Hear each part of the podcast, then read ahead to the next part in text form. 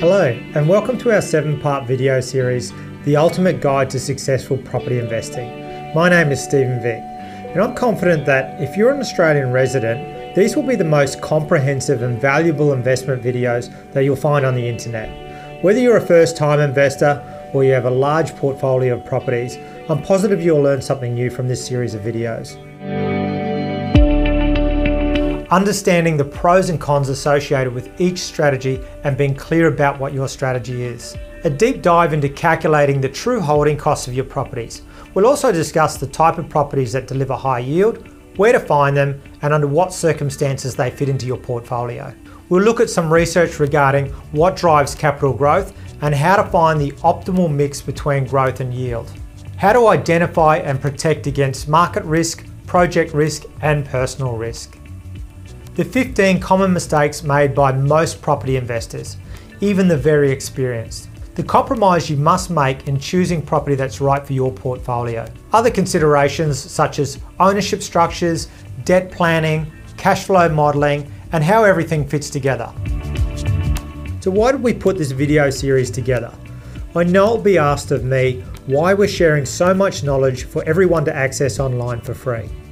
Well, it's because the majority of Australians still view their property as their primary investment vehicle, but only 2.5% of all Australians own more than two investment properties, and that's mainly due to the lack of quality education in this area. Traditionally, property advice has been provided by three different types of professionals, being either real estate agents who aren't qualified to give investment advice and are usually just restricted to a handful of suburbs, or financial planners, of which about 80% are licensed by the banks or institutions and will do their utmost to talk you out of direct property investment and into shares. Or the property marketing groups who usually work directly for the developers and are simply trying to sell their own stock.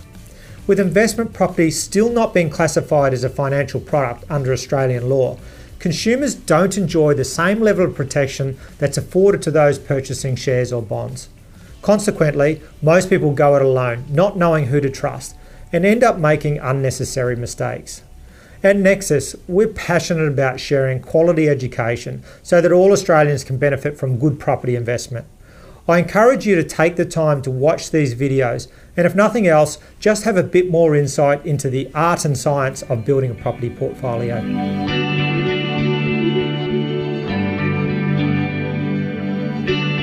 Most people think property investing is pretty easy. They think it's all about finding the best looking property they can find within their budget because if they love it, then others will love it too. Nothing could be further from the truth.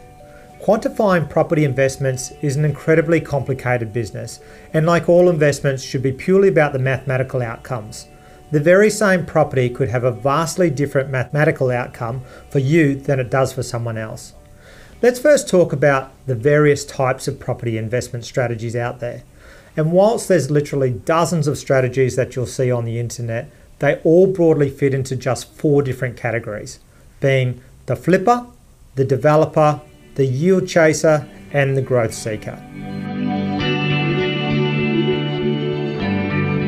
The flipper has a short term investment view and is trying to buy property that's undervalued or distressed looking to add a bit of value by renovating or decorating, then reselling to realise a quick profit. This is probably the most fun of all the strategies, particularly if you're a renovation show enthusiast. There are some people who have done very well out of this strategy, and some who even make a living out of it. But there's a number of hurdles the flipper needs to overcome in order to profit from his investment. Firstly, the cost of buying and selling a residential property in our capital cities is roughly about $50,000 once you've covered all the entry and exit costs. You'll then have to recover the renovation costs and holding costs. You also have to allow for the cost of your personal time and the opportunity cost of having all your equity tied up for the duration of the project. If you achieve this, you'll then hit with full capital gains tax at your marginal tax rate if you can realise a profit within the first 12 months. If you sell the property after 12 months, you will be entitled to the 50% capital gains tax exemption unless you're deemed to be running a renovation business by the ATO. Doing all this and still making a profit is by no means impossible, but the upside needs to be a reflection of the risks taken on such a project. The main risks involved with flipping as a strategy are underestimating material and labour costs, obtaining council approvals, unforeseen structural defects, timeframe blowouts and the holding costs, and short term negativity in property markets. All of these things can quickly eat up profits or cause substantial losses to the uninitiated.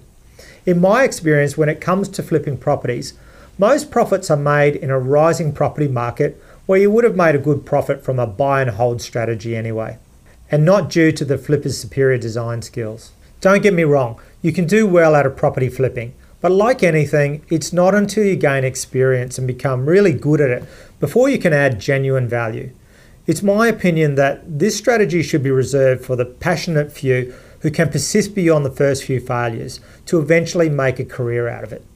As you'll see in Module 3 of this series, it's likely that you'll make more money by paying full price for good properties than you will by underpaying for inferior properties. For more detail on this subject, you can download the Ultimate Guide to Property Investment ebook by clicking on the link below.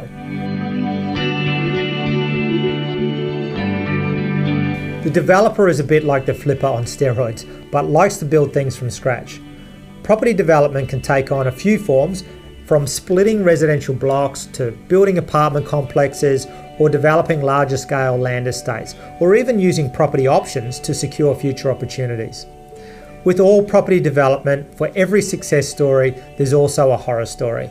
Profits can be quite large, but developers need to deal with so many unexpected factors. Here's a few things that can go wrong the weather, increases in labour costs and cost of materials, approval delays, disputes, hostile neighbours, changes in legislation, the solvency of builders and tradies, and even the interpretation of contract law. These things can all test the patience of experienced developers, and even the best developers are not immune to these contingencies. Suffice to say that some of the biggest and most successful property developers in Australia have gone bankrupt at least once. So it's certainly not for the faint hearted. Property development can be a steep learning curve and requires deep pockets. For a detailed analysis of property development as a strategy, please refer to the full version of the Ultimate Guide to Property Investment ebook. Firstly, it's important to distinguish gross yield from net yield. The gross yield on a property is simply the rental return only, measured as a percentage of the value of the property. The net yield is the rental return less the ongoing expenses plus the tax add-backs as a percentage of the property value. This, of course, will change for investors with different financial circumstances and for different property types. Examples of properties with high gross yields are commercial, industrial, and retail purpose buildings, serviced apartments, hostels, and student accommodation. Retirees are one example of the type of investors we usually see seeking yield, as they often simply seeking a regular income stream and have no intention of ever selling the asset. Yield is also important though for those relying on rent to help meet the holding cost of the property, particularly when there's borrowing involved. The trick for most still accumulating wealth is to generate just enough yield to be able to hold on to just not just one property but a number of properties while still focusing on long-term growth. This requires accurate cash flow modeling to explore a number of what if scenarios. We'll cover this more in detail in part 2 of this series. Every property exists somewhere on the spectrum of high growth and low yield or low growth and high yield. It's a bit of a trade off. For example, as mentioned, commercial and industrial properties historically have a very high yield, but their growth is usually quite low. This is because their growth is a fair reflection of business and more closely follows the Consumer Price Index or CPI. Whereas luxury property, let's say that penthouse overlooking the water, tends to have much higher growth rates with much lower yields. Your standard residential property sits somewhere in the middle and has an advantage over many other asset classes because of an enormous pool of potential renters and buyers. Growth seekers are usually balancing the limited resources of both their equity and their cash flow in order to accumulate and hold as many growth assets for as long as possible. In Australia, growth seekers are awarded the most by the tax office with income tax offsets that subsidise lower yields and capital gains tax concessions that reward the long term investor.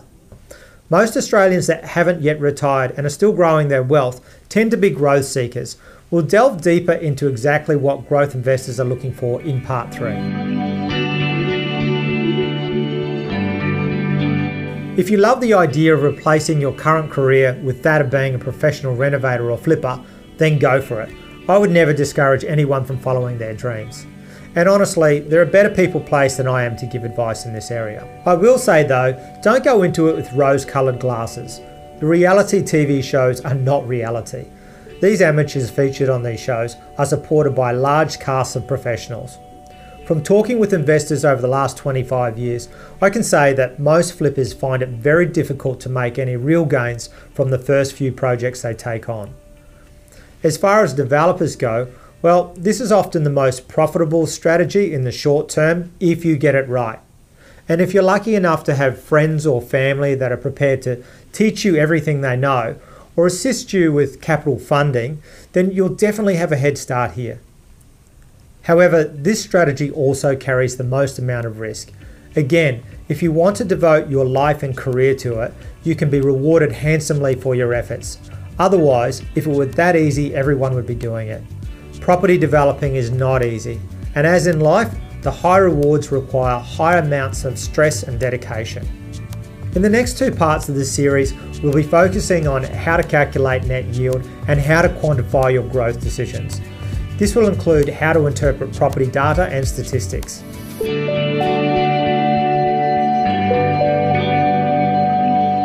The best way to explain how to calculate the true holding costs on a property is to show you an example.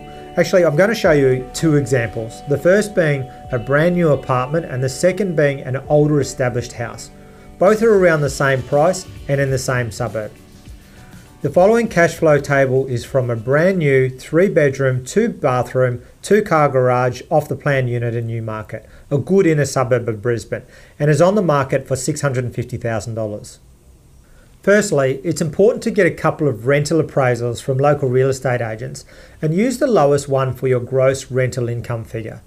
Then deduct the vacancy rate for the type of dwelling in that area. I usually double the vacancy rate to be conservative. So in my example, I've used two weeks per annum for the unit and four weeks for the house. You then deduct the interest expense. Again, it's prudent to err on the higher side when using loan interest rates, and if I was doing this as a part of a broader financial plan, I'd usually run a scenario assuming an interest rate increase of about 2%, just to see what effect this has on the client's total cash flow and asset position. But I'll just use 5% for this example. You then deduct the annual expenses. Be sure to include things like council rates and services, landlord's insurance, body corporate fees, letting fees, accounting fees, etc. I've listed property maintenance on a separate line because I wanted to make the point that this should really be averaged over a 10 year period. In this example, because it's a brand new apartment, there shouldn't be any serious maintenance or structural issues, as new buildings in Queensland have a six and a half year statutory builder's warranty. So I've just assumed $500 per annum for maintenance on the apartment. We then deduct our property management fee, which is usually around 7 or 8%.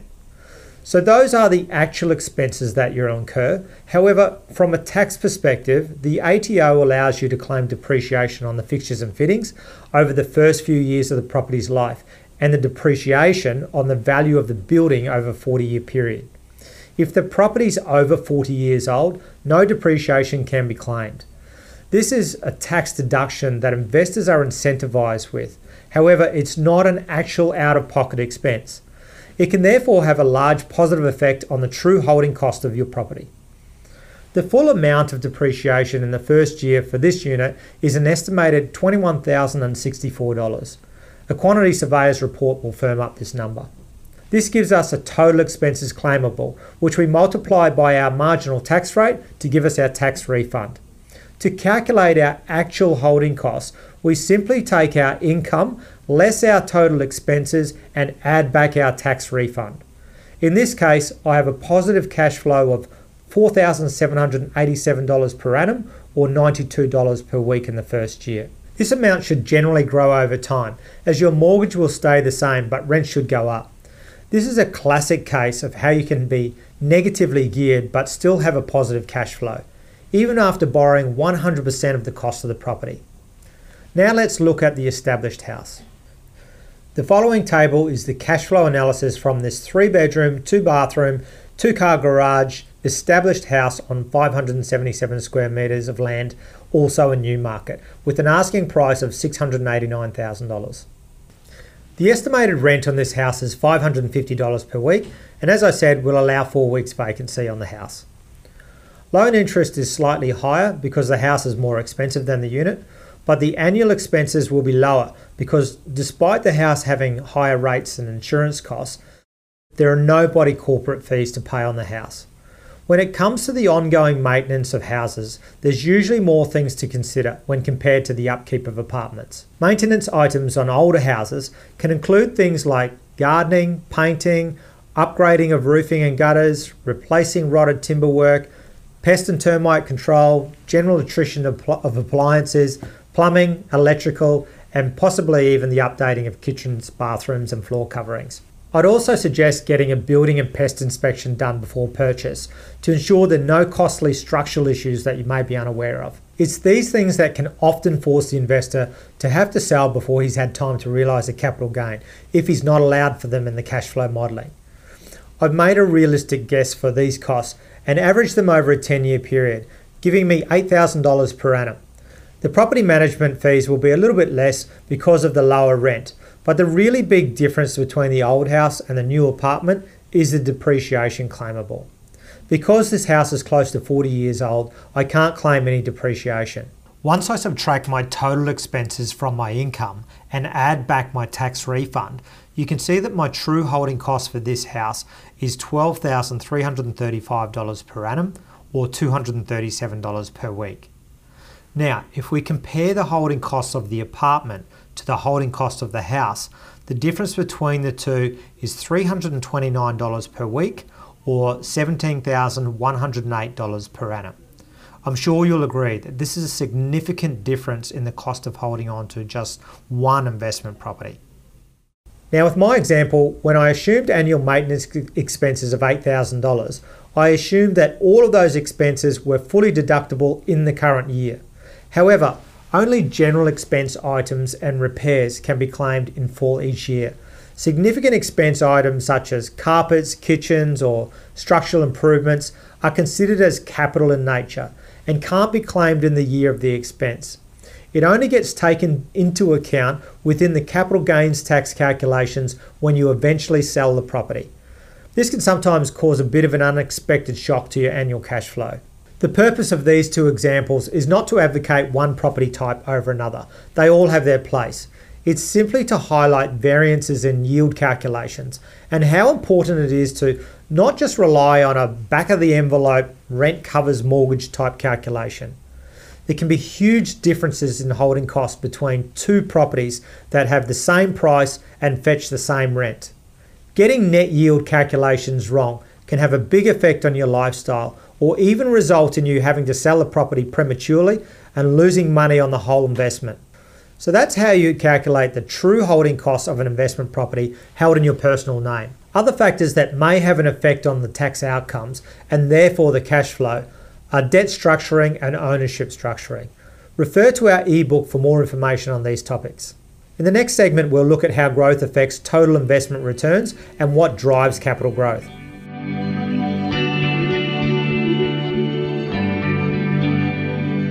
Before we get into what drives growth, I think it's important to see what effect capital growth has on your overall investment returns.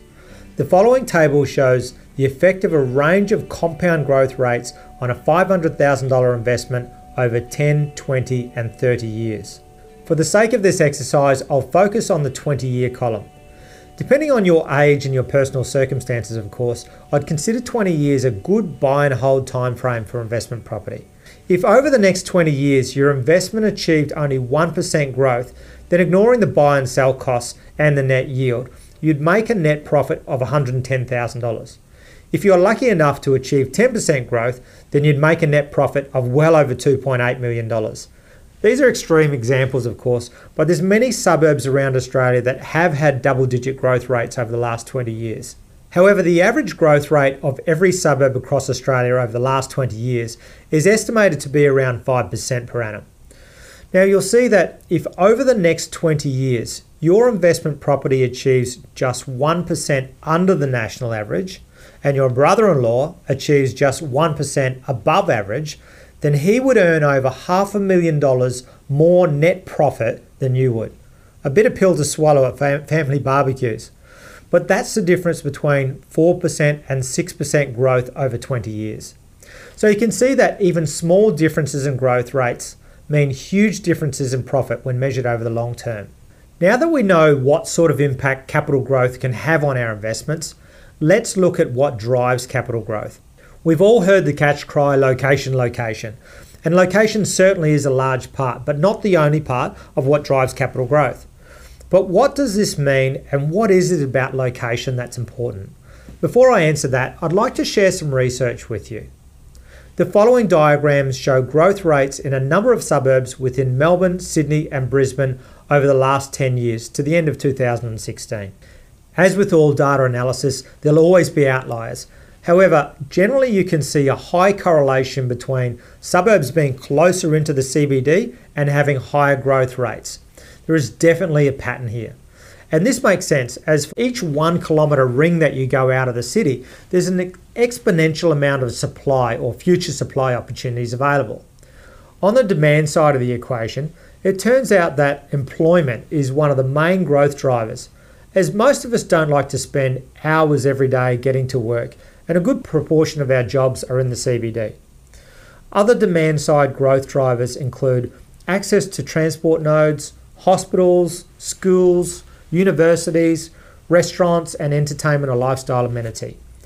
All property investments need both an increase in demand and some sort of constraint on supply for them to actually increase in value. Most city fringes have an abundance of land available, which tends to keep prices comparatively low in those areas. The Reserve Bank of Australia have recently stated in a white paper on housing prices that the premium paid or the gap between prices of inner suburbs and outer suburbs is expected to grow exponentially over the next 20 years, mainly due to the baby boomers who are no longer able to maintain their house on the quarter acre block and are downsizing to apartment living. These baby boomers also want access to essential services such as hospitals, entertainment, and lifestyle amenity. As part of the July 2017 budget reforms, retirees are now also receiving tax incentives to downsize.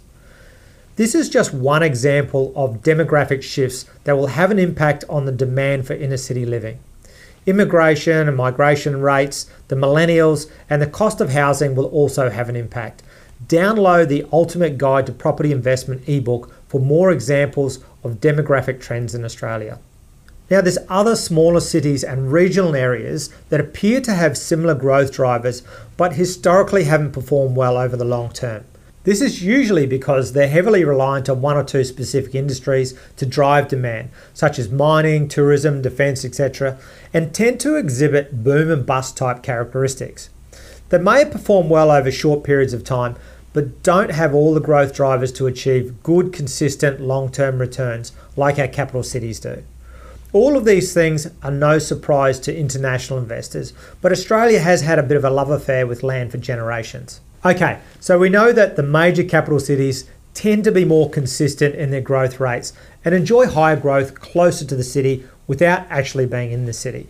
But that's not the end of it. We have to look at other factors that have positive or negative effects on the suburb or on the actual property, such as infrastructure plans or rezoning and we'll discuss this in more detail in the next module. A growth factor that is not a consequence of location is the property's point of difference or buyer appeal. When we go to sell the property and realise our profit, we want to appeal to the owner occupier because they make up about 70% of all buyers in the marketplace. So, standard of finishes, views or aspect, floor plans, and other design features all contribute to the owner occupier paying more for your property than the one down the road. But let's not forget about the buyer who's an investor because we'd like to appeal to her also so that we attract 100% of the marketplace to get the best price for our property.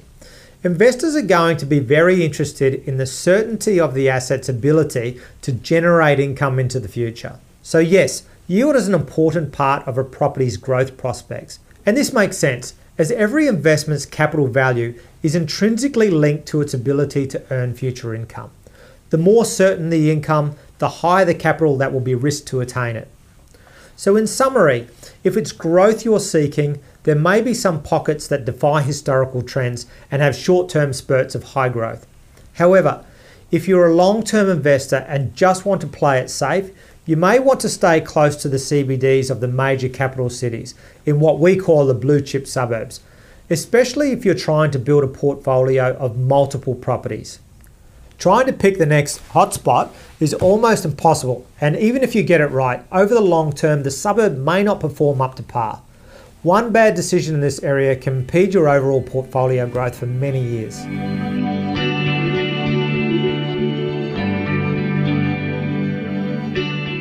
There are, of course, lots of risks involved with buying property, and some of them are very obvious. But I'm going to start this segment with one that's not so obvious that being timing risk. If you have a huge pile of cash lying around and you don't need to borrow to invest, then at times that property and shares are performing badly, you're probably able to get a solid return on your money in cash based investments like bonds or debentures. However, when markets turn, they turn quickly and trying to chase the various asset class sectors year on year can be like chasing your tail. My advice to cashed up investors is to get the right balance of asset allocation across multiple asset classes. Be patient and play the long game. However, if you're borrowing the majority of funds to acquire property, then the risk of being in the market in the short term is going to be limited to the amount of negative cash flow your strategy demands. If a $500,000 investment is only going to cost you $2,000 per annum to hold on to, then I would suggest that the risk of getting the timing wrong would certainly outweigh the costs of being in the market.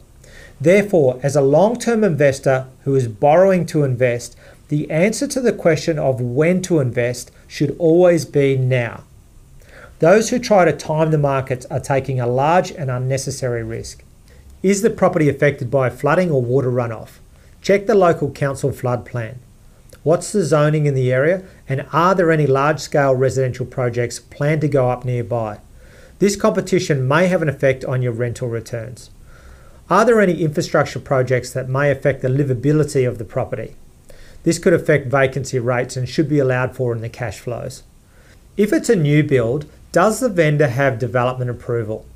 Often we see property developers selling projects before they have a DA, and frequently end up having to change the price or the floor plan because council impose some unforeseen requirement on them. If buying off the plan, does the developer require funding to complete the project? And if so, has he met all the lender's conditions such as pre-sales, etc.? If funding's not yet secured by the developer, the project build time could go on for years.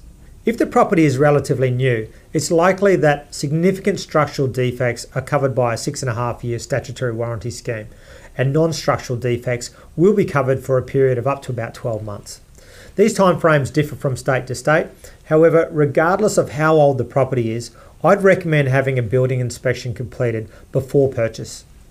From July 1, 2017, depreciation on fixtures and fittings can't be claimed as a tax offset if the property has been owned by anyone other than the builder developer.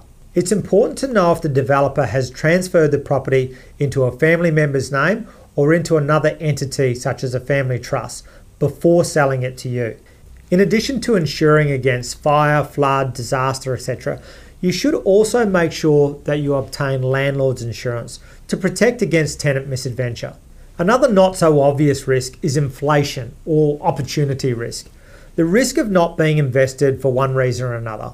Some people wait years, even decades, to pay down their mortgage before getting serious about investing and sacrifice years of growth because they thought they weren't in a position to get into the market, when professional advice may have suggested otherwise. If you're not sure if you're in a position to invest, talk to a mortgage broker or private wealth manager and don't just rely on what your bank manager says. If you're not invested, then it's likely that inflation is eating away at the value of your savings.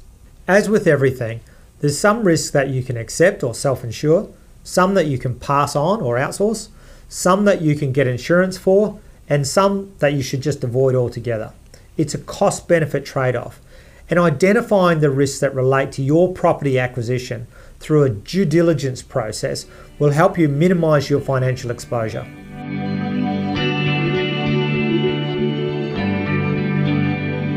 Seventy-three percent of all Australian property investors have only one investment property in their portfolio. That's quite surprising, isn't it? And 91% of all property investors have two or less properties in their portfolio. This suggests that less than 10% of Australians are competent property investors. And this is why I'm passionate about education and regulation in this area. Often people fail because they've made one or more of the following mistakes. These are the most common and significant mistakes that I see in property investing. As mentioned in Module 2, the net yield or the true holding cost of a property is not that easy to calculate, and many people underestimate the ongoing cost of holding property, particularly older property. Not doing various scenario costings or movements in interest rates, vacancy rates, changes in personal expenditure, and not allowing for buffers are very common mistakes for inexperienced investors.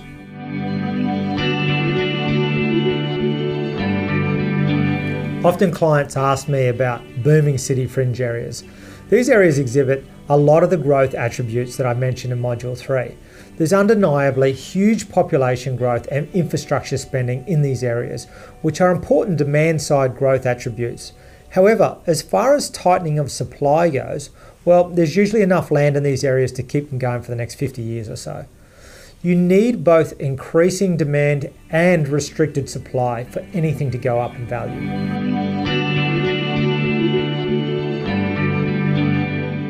Often people confine their property research to the few suburbs around where they live or their favourite suburbs. As seen in Module 3, if you sacrifice just 2% of growth because you've ignored superior suburbs, then on a $500,000 property over 20 years, you could be sacrificing over half a million dollars of net profit. There's an entire nation of opportunity out there. Don't limit your investment options.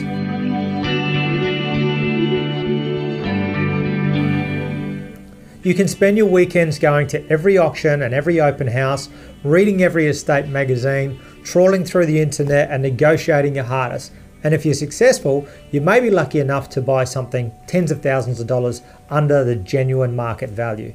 But again, if you've sacrificed just 1% of growth to achieve this, then you're denying yourself of hundreds of thousands of dollars of profit over the long term. If you're following a buy and hold strategy, you're better paying fair value for an investment with great growth attributes than you are paying a discounted rate for an inferior asset.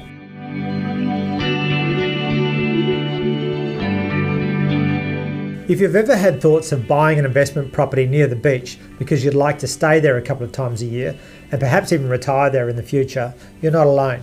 Many people try to combine lifestyle choices with investment choices. But at the times you would be likely to stay at the beach, you are probably also the peak earning times for your investment property. Holiday rentals also have high maintenance costs due to the large number of tenants and will often require a bit of a revamp every few years it's likely that staying at the Marriott or the Airbnb will be a lot less cost- costly in the long run. And when you eventually retire, you'll probably want something a bit bigger or better or less lived in anyway. Buying expensive real estate for status or boasting rights is another example of a fringe benefit. If you simply view your investment property as boring money making boxes and don't make your decisions based on personal reasons, then over time you'll accumulate enough wealth to Go and buy any beach house or penthouse that your heart desires. If there's a fringe benefit associated with any investment, you can be assured it's taking away from the overall returns. It's best to keep lifestyle deci- decisions and investment decisions completely separate.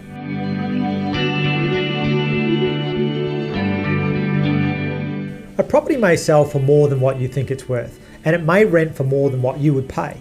And that's because there's obviously a market for it. And property markets are quite sophisticated and fairly accurate. It may not be the type of property that you would want to live in, but you don't have to live in it. On the flip side, don't think you see some charm or potential that the market doesn't see. this charm was already priced in. Investment decisions should be made purely based on the numbers and not on your personal biases towards property.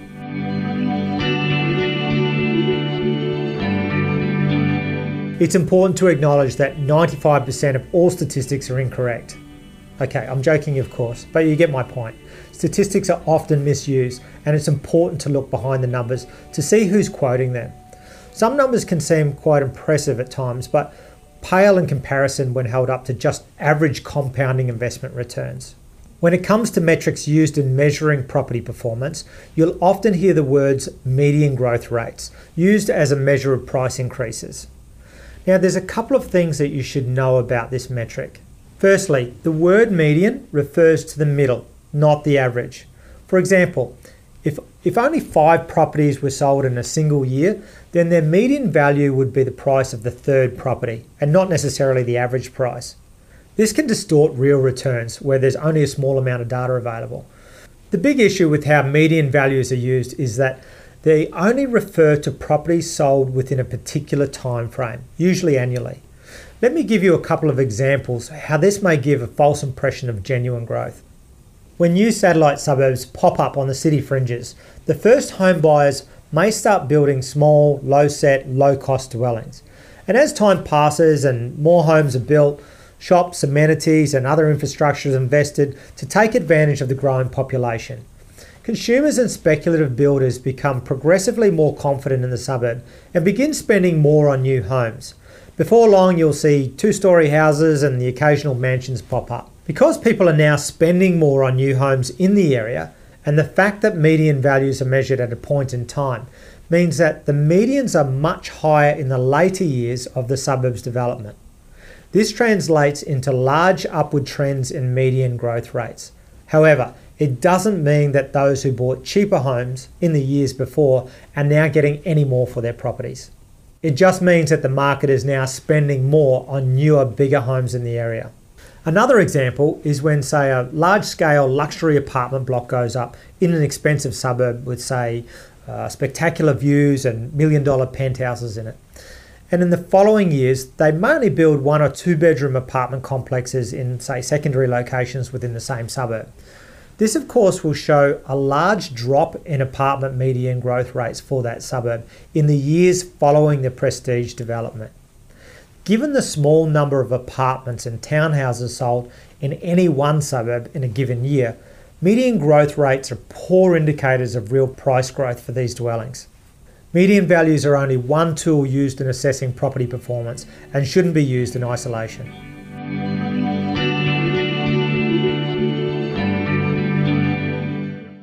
Just to take our example of median growth rates a bit further, it's important to make sure you're comparing apples with apples. You'll often see median growth rates quoted for apartments and townhouses, maybe one or two percentage points lower than that of houses in the same suburb when assessed over long periods of time. But quite often, the average house price in any given suburb will be twice the price of an apartment in the same suburb. If we were to spend the same amount on an apartment as we were a house in the same suburb, we would no doubt be able to purchase a luxury apartment. And luxury property usually achieves the highest growth rates of all residential properties. Conversely, if we were to only spend on a house what the average apartment costs in that suburb, well, it would probably be falling down, wouldn't it? It will also have very high expenses.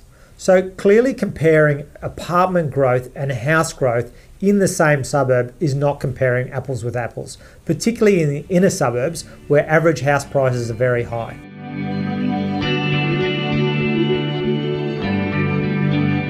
I think it's fairly well accepted now that there's no real news. All media is rewarded for the amount of views or clicks they receive. And it's also well researched that fear and bad news attract far more attention than that of good news. I haven't got much to say on this topic, except that as an investor, if you listen to market commentary, you would either be buying and selling every day and destroying your wealth, or you would never invest at all. A long term buy and hold strategy usually yields the best results, but it does take a lot of nerve to stay calm when it seems as though everyone is telling you you're doing the wrong thing.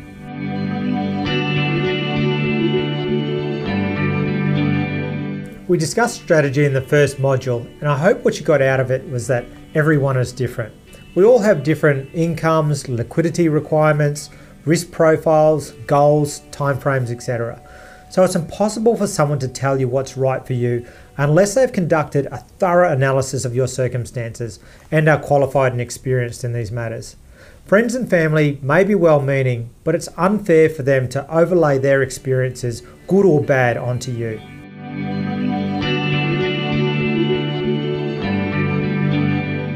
If you've ever sat through a property seminar in the 90s, you've probably heard that the only component of property to rise in value is the land content, and that the building itself only depreciates in value. This sounds logical, but is an oversimplification usually used by those selling house and land packages out on the outskirts of town. The truth is, of course, that it's not the land or the building, it's simply the location or the opportunity to live somewhere desirable. If it were only the size of the land that dictated prices, then you wouldn't have tiny one bedroom apartments in the middle of London selling for over $5 million. Supply and demand are the key determinants of price movements.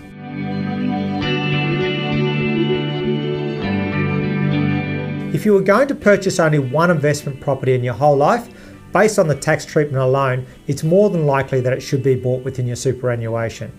This depends on a lot of things, of course, but I'm simply making the point that using self managed super funds or discretionary trusts or holding title jointly rather than individually can make a huge difference to the long term mathematical outcomes.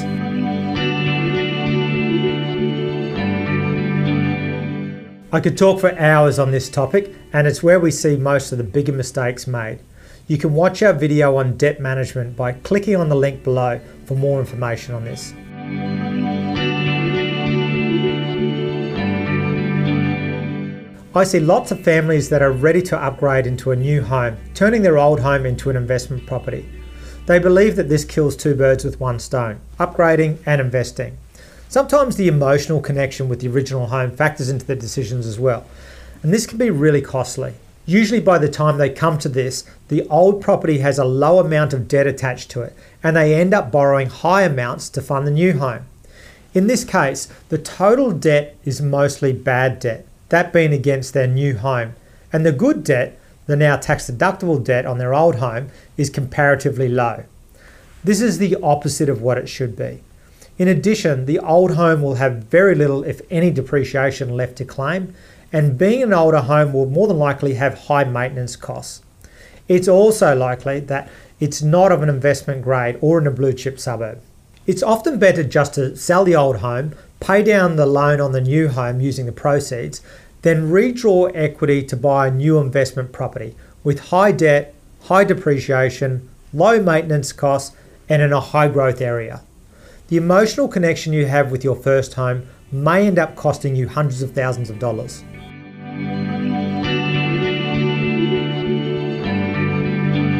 A structured risk management plan may utilize tools such as buffers, insurances, investment trusts, SMSFs, wills, or even testamentary trusts. All of these things have inherent costs, of course, but a well structured risk management plan is essential and should be viewed as just the cost of doing business when you're a professional investor. We all experience challenges in our lives, and without a contingency plan, your investment portfolio can just crumble like a house of cards.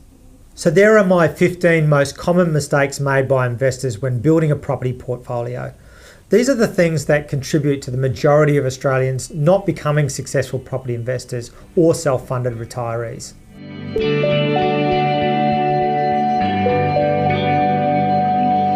If you're buying property with a long term view, then there are many things to consider. But before you start your search, it's important to narrow down the field a bit to be sure of the type of property that's going to best suit your strategy. Of course, there's no such thing as a perfect property, and invariably there's a trade off of traits that we all have to go through when selecting what's right for us. The following decision matrix will help you choose the type of property that is most suited to your portfolio. The first trait we'll look at is the price. For most people, the budget's fairly fixed and is usually dictated by how much the banks will lend, what the asset allocation or diversification plan is, and what the investment objectives are. This may not be the case for the cashed up yield seeker though. It's pretty well accepted in the property industry that location accounts for about 80% of the price growth. So this may not be something that you want to compromise on very much if you're a growth seeker, but won't be as much of a consideration to the yield chaser. The next area is affordability. As per Module 2, whether you're a yield chaser or growth seeker, you need to ensure you calculate your net yield correctly after allowing for all expenses and tax effects. Some investors, even on high incomes, will not want owning investment property to change their lifestyle, while others won't mind large negative cash flow. Remember, yield and growth are often trade offs in themselves. Which brings us to property type. Traditionally, commercial properties have very high yield, but their growth more closely follows the consumer price index, which is quite low compared to residential property. This makes sense as it's more reflective of business than residential housing markets. Commercial, industrial, and retail investors also need to allow for the possibility of expensive fit out costs and long vacancy periods. These properties can be quite capital intensive and are often more suited to the yield chaser who has plenty of cash and no intention to ever sell. Serviced apartments, student accommodation, and holiday homes also have high gross yields and lower growth rates, but the maintenance costs are the things to watch out for here. Over the long term, these properties will no doubt need some serious TLC. Residential property, on the other hand, usually has a more balanced yield and growth trade off, with less need for large capital expenditure. The choices in the residential market are generally luxury homes, house and land, townhouses, or apartments. Choosing between these property types is where the trade off gets real for most growth seekers. For instance, luxury homes tend to have the highest growth rates out of all of these. However, their yield is usually quite low. So, unless you have a large budget to start with and are happy to fund the negative cash flow, they may be out of reach. For as long as I can remember, there has been a belief that houses provide better returns than units. However, data provided by CoreLogic on total returns for houses versus units from July 2010 show that whilst they perform differently at different times, over the long term there's very little between them. So, why such strong sentiment against units across the general population? Well, you have to ask yourself who benefits from talking down the price of units or townhouses? You guessed it, everyone who owns a house. I'm not saying that one is better than the other. This depends on your circumstances. What I am saying is don't discard units because of some urban myth. Astute investors have understood this forever. So, when choosing what type of property, you may say to yourself that the perfect investment for a growth investor may be a luxury home that's brand new because of the tax deductions and the low maintenance, with a unique point of difference and very close to the city. But your compromise here will be low yield, and of course, it may be way out of your price range. You may not want to compromise on location either, as this is responsible for most of the growth. So, if you don't want to compromise on your property type, you may have to be prepared to subsidise the holding costs. As a growth investor with limited surplus income, I would much prefer to hold a unit or townhouse close to the city than a house and land further out.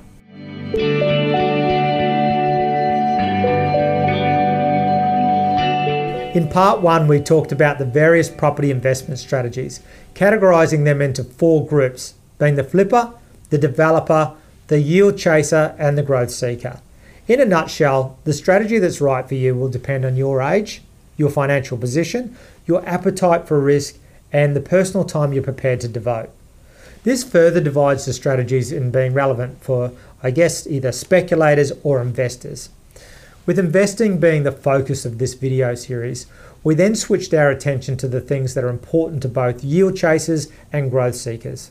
In part two, we showed how to calculate yield and highlighted some of the longer term capital expenses to allow for when calculating total return on investment.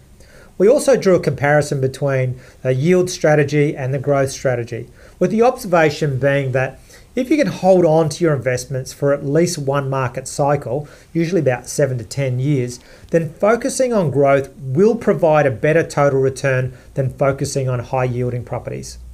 In part 3, we acknowledge that location is responsible for the majority of growth in property, and we discuss some of the important facets of location, being employment, transport, schools, hospitals, and lifestyle amenity. We also looked at other growth drivers like point of difference and certainty of future income. We then asserted that Foregoing even small percentage points in growth to achieve other goals, such as staying in areas that you're familiar with or buying distressed property, can have a significant negative effect on your long term returns. Growth is essential when borrowing is involved and is a primary objective of most wealth accumulators. In part four, we discussed how to assess the risks. Of course, not all risks should be avoided altogether, but it's important to understand the risks before taking them on. A good risk management plan should assess all risks associated with your property purchases and decide what risks to accept, what risks to avoid completely, what risks to outsource to a third party, and what risks to insure against. In addition to building and landlord's insurance, it's important for every investor to do an assessment of their own personal insurances, including life, total and permanent disability, income protection, and trauma insurance. Appropriate levels of cover will ensure your investments achieve the desired outcomes no matter what life throws at you. In part 5, we discuss some of the myths surrounding property investments and the common mistakes made. It's not surprising to see why most Australians go it alone when trying to build property portfolios. With 91% of all property investors only one or two investment properties, I think it's fair to say that there's enormous need for more education around property investment.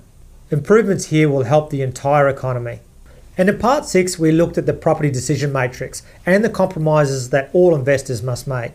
Every property exists somewhere on the spectrum between high growth and low yield and low growth and high yield. Meeting the net yield requirement for your first and subsequent properties must be the priority before chasing growth.